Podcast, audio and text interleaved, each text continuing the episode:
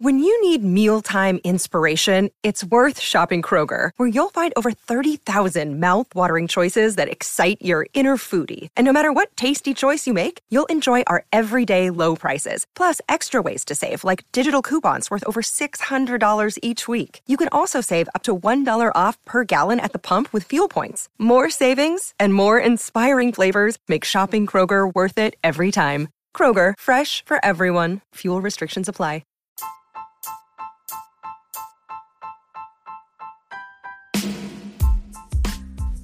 Hey there, welcome to the Tint. I'm your host, Scott Fellman, and it's time for another foray into the world of aquariums from a slightly different perspective.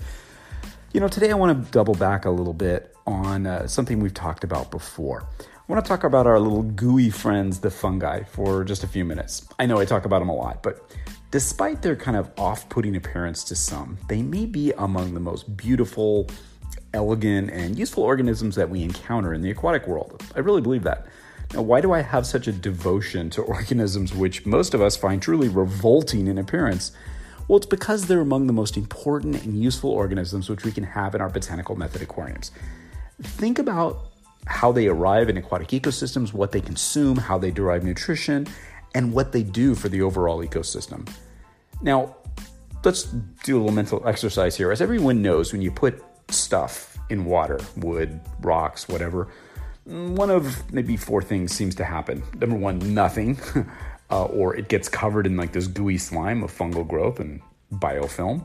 Number three, it starts to break down. And of course, number four would be number two and three, it gets covered in stuff and breaks down. Now, it's pretty much a given that any botanicals or leaves that you drop into your aquarium will, over time, break down.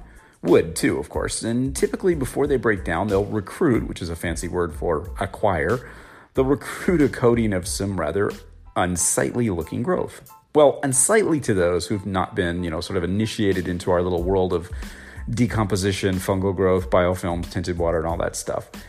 And they'll maintain, you know, those people often will maintain that an aquarium, by definition, is a pristine looking place without a speck of anything deemed aesthetically unattractive by the masses. So we have to sort of program people to think about this differently. And with that little, you know, explanatory uh, passage out of the way, let's take a closer look at fungi, the stuff that you'll see covering leaves, botanicals, and wood that you place in your aquarium, and why you actually want this stuff in there in the first place. Now, the fungi known as aquatic hyphomycetes produce enzymes which break down botanical materials in water. Essentially, they're primary influencers of leaf maceration or leaf, you know, breaking up leaves, I guess is a better way to say it. They're remarkably efficient at what they do too. In as little as three weeks, as much as 15% of the decomposing leaf biomass in many aquatic habitats is processed by fungi, according to one study that I found. Aquatic hyphomycetes play a key role in the decomposition of plant litter of terrestrial origin, an ecological process in rainforest streams that allows for the transfer of energy and nutrients to higher trophic levels. In other words, it feeds things. This is what ecologists call nutrient cycling, folks. These fungi colonize leaf litter and twigs and stuff soon after they're immersed in the water. The fungi mineralize organic carbon and nutrients and convert coarse particulate matter into fine particulate organic matter. They also increase leaf litter palatability to shredders, which are organisms like shrimp and crustaceans and even some fish which helps facilitate their physical fragmentation. In other words, they help things break down. Now, fungi tend to colonize wood and botanical materials because they offer them a lot of surface area to thrive and live out their life cycle. Oh, and they offer cellulose, hemicellulose, and lignin, the major components of wood and botanical materials, which are degraded by fungi. Uh, fungi possess these enzymes that can digest and assimilate these materials and, and their associated organics. It's pretty cool. Fungi are regarded by biologists to be the dominant organisms associated with decaying leaves and streams. So, this gives you some idea as to why we see them in our aquariums, right? In aquarium work, we see fungal colonization on wood and leaves all the time. Most hobbyists will look on in sheer horror if they saw the same extensive amount of fungal growth on their carefully selected, artistically arranged wood pieces as they would in virtually any aquatic habitat in nature. It's a fact yet it's one of the most common, elegant, and beneficial processes that occurs in natural aquatic habitats. It's everywhere. Of course, fungal colonization of wood and botanicals is but one stage of a long process which occurs in nature and in our aquariums. And as hobbyists, once we see the first signs of this stuff, the majority of us tend to run, you know, for the algae scraper or the, you know, brush or whatever and remove as much of it as possible, like immediately. And sure, this might provide some aesthetic relief for some period of time for those that are affected by this, but it comes right back because these materials will provide a continuous source of food and colonization sites for fungal growth for some time.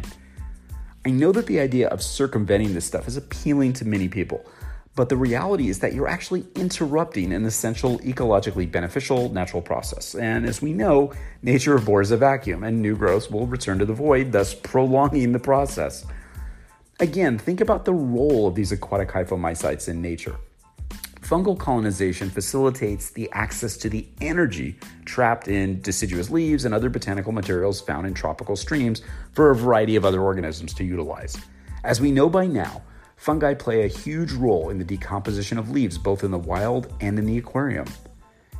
By utilizing special enzymes, aquatic fungi can degrade most of the molecular components in leaves, such as the cellulose, the hemicellulose, starch, pectin, and even lignin.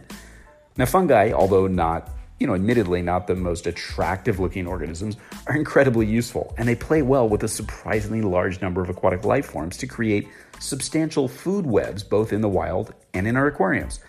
Natural habitats are absolutely filled with this stuff. It's the whole game here an explosion of life giving materials free for the taking. Yet we freak the fuck out about it every time it shows up in our tanks.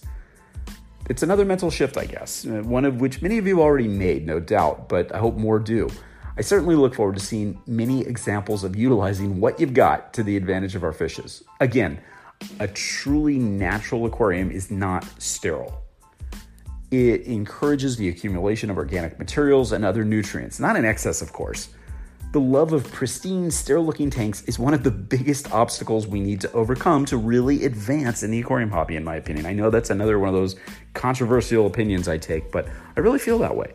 I'm not saying every tank has to be grungy, but I'm saying we have to sometimes get beyond that vision of sterility that we have in our head. Biofilms, fungi, algae, detritus, they all have their place in the aquarium, not as an excuse for lousy or lazy husbandry, but as supplemental food sources to power the ecology in our tanks. And of course, as we've discussed many times here, fungi are actually an important food item for other life forms in the aquatic environments that we love so much. In one study, I stumbled across gut content of over 100 different aquatic insects cultured or collected, excuse me, um, from submerged wood and leaves showed that fungi comprised part of the diet of more than, I think it was 60% of them. And in turn, aquatic fungi were found in gut content analysis of many species of fishes in that same environment. This is makes a lot of sense, doesn't it? And one consideration here. Now, bacteria and fungi that decompose decaying plant material in turn consume dissolved oxygen for respiration during the process. So, this is one reason why we've told you for years that adding a huge amount of botanical material at one time to an established, stable aquarium is like a recipe for disaster. There's simply not enough fungal growth or bacteria to handle it they reproduce really rapidly, and when they do that, they're consuming significant oxygen in the process. It's bad news for the impatient. Support, codependency, symbiosis, whatever you want to call it, the presence of fungi in aquatic ecosystems is extremely important to the other organisms. You can call it free biological filtration for your aquarium. It's great news for the patient, the studious, and the accepting. Think about this these life forms arrive on the scene in nature and in our tanks to colonize appropriate materials, to process organics both in situ on the things that they're residing upon, leaves, twigs, and etc., and from the water column. Yeah, if you intervene by removing stuff, bad things can happen. Like worse things than, you know, a bunch of gooey looking fungal and biofilm threads on your wood. Your aquarium suddenly loses its, you know, capability of processing the leaves and the associated organics and Who's there to take over? Okay, I'm repeating myself here again and again, but there's so much unfounded fear and loathing over aquatic fungi that somebody has to defend their merits, right? Might as well be me. My advice, my plea to you regarding fungal growths in your aquarium, just leave them alone. They'll eventually peak and ultimately diminish over time as the materials and nutrients which they use uh, for growth become used up. It's not an endless outbreak, if you want to use that word, of unsightly fungal growth all over your botanicals and leaves. It goes away significantly over time. It's always going to be there, but not in these huge, huge numbers. It's in every aquarium. Over time, again, That's Fellman speak for, you know, please be more fucking patient. Seriously though, hobbyists tend to overly freak out about this kind of stuff. Of course, as materials are added or new materials are added to your tank, these are going to be colonized by fungi as nature deems appropriate to work them. It's a cycle. It just this is what happens. It's one of those things in the botanical method aquarium that we need to wrap our heads around. We need to understand, lose our fears, and think about the many positives these organisms bring, you know, to our tanks. I mean, these small, seemingly annoying life forms are actually the most beautiful, elegant, beneficial friends we can have in the aquarium. This is like the fourth time I've said that in this podcast, but I mean it. When they arrive on the scene in our tanks, we should celebrate their appearance. Why? Well, because their appearance is yet another example of the wonders of nature, you know, playing out in our aquariums without us having to do anything of consequence to facilitate their presence other than setting up a tank embracing this botanical method in the first place. We get to watch the processes of colonization and decomposition occur in the comfort of our own home. The same stuff you see in any wild aquatic habitat worldwide. It's amazing. For those of you who must find some familiar comfort in established philosophy, look no further than the beloved master Takashi Amano, who he laid down this track years ago. Yeah, I'm channeling Mr. Amano here. In the botanical uh, method aquarium, Amano's concept of embracing the Japanese philosophy of wabi sabi takes over accepting the transient nature of things and enjoying the beauty of the changes that occur over time. That's kind of what's happening with your botanical materials, right? It's part of the game, as we've discussed ad nauseum around here, is to understand, appreciate, and ultimately embrace the way the aquatic environment is influenced by the fungal growth, the biofilms, and the decomposition which occur when the botanicals are added into our aquariums. And in turn, what happens to those botanicals when they're added to our aquarium? Remember, your aquarium is not a piece of kinetic art, it's a miniature closed aquatic ecosystem. Processes which occur in nature play out daily in your aquarium. Yeah, I admit decades ago I freaked out about seeing fungal growths in my tanks too. I'd get a bit scared, wondering, you know, if something was wrong and why no one else's aquarium ever seemed to look like mine. I used to think something was wrong, I really did. To reassure myself, I would stare for hours at underwater photos taken in the Amazon region showing decaying leaves, biofilms, and fungi all over the leaf litter.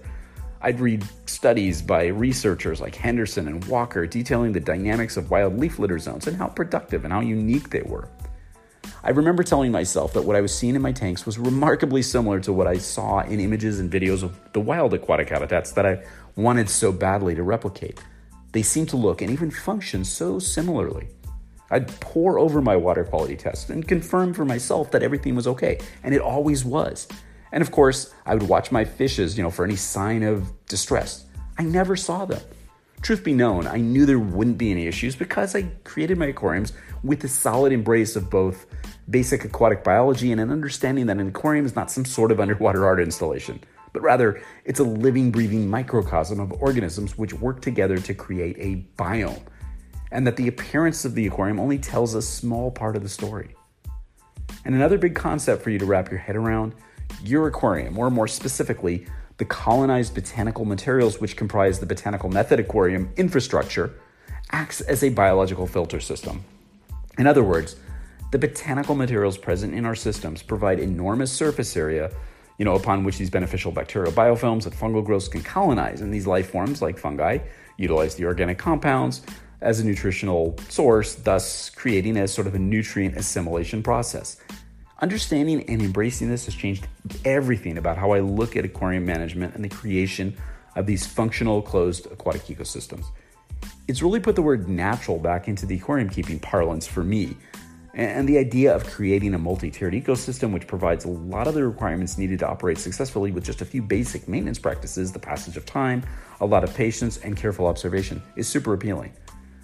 It means adopting a different outlook, uh, accepting a different yet very beautiful aesthetic. It's about listening to nature instead of the influencer on YouTube with the flashy, gadget driven tank and nothing substantive to back up his vapid narrative. I mean, it means educating yourself a bit, sometimes reading. It's not always fun at first for some people, and initially it seems like you're somehow doing things wrong, but you're not. And Mother Nature won't let you down if you don't lose faith in her. And yeah, it's about faith. Faith in Mother Nature, who's been doing this stuff for eons. She's got this. She'll hook you up if you allow her if you have faith in her processes. Have faith. Stay bold, stay thoughtful, stay curious, stay patient, and always stay wet. Until next time, this is Scott Fellman from Tannin Aquatics. Thanks for spending part of your day with me, and I look forward to seeing you on the next installment of The Tint.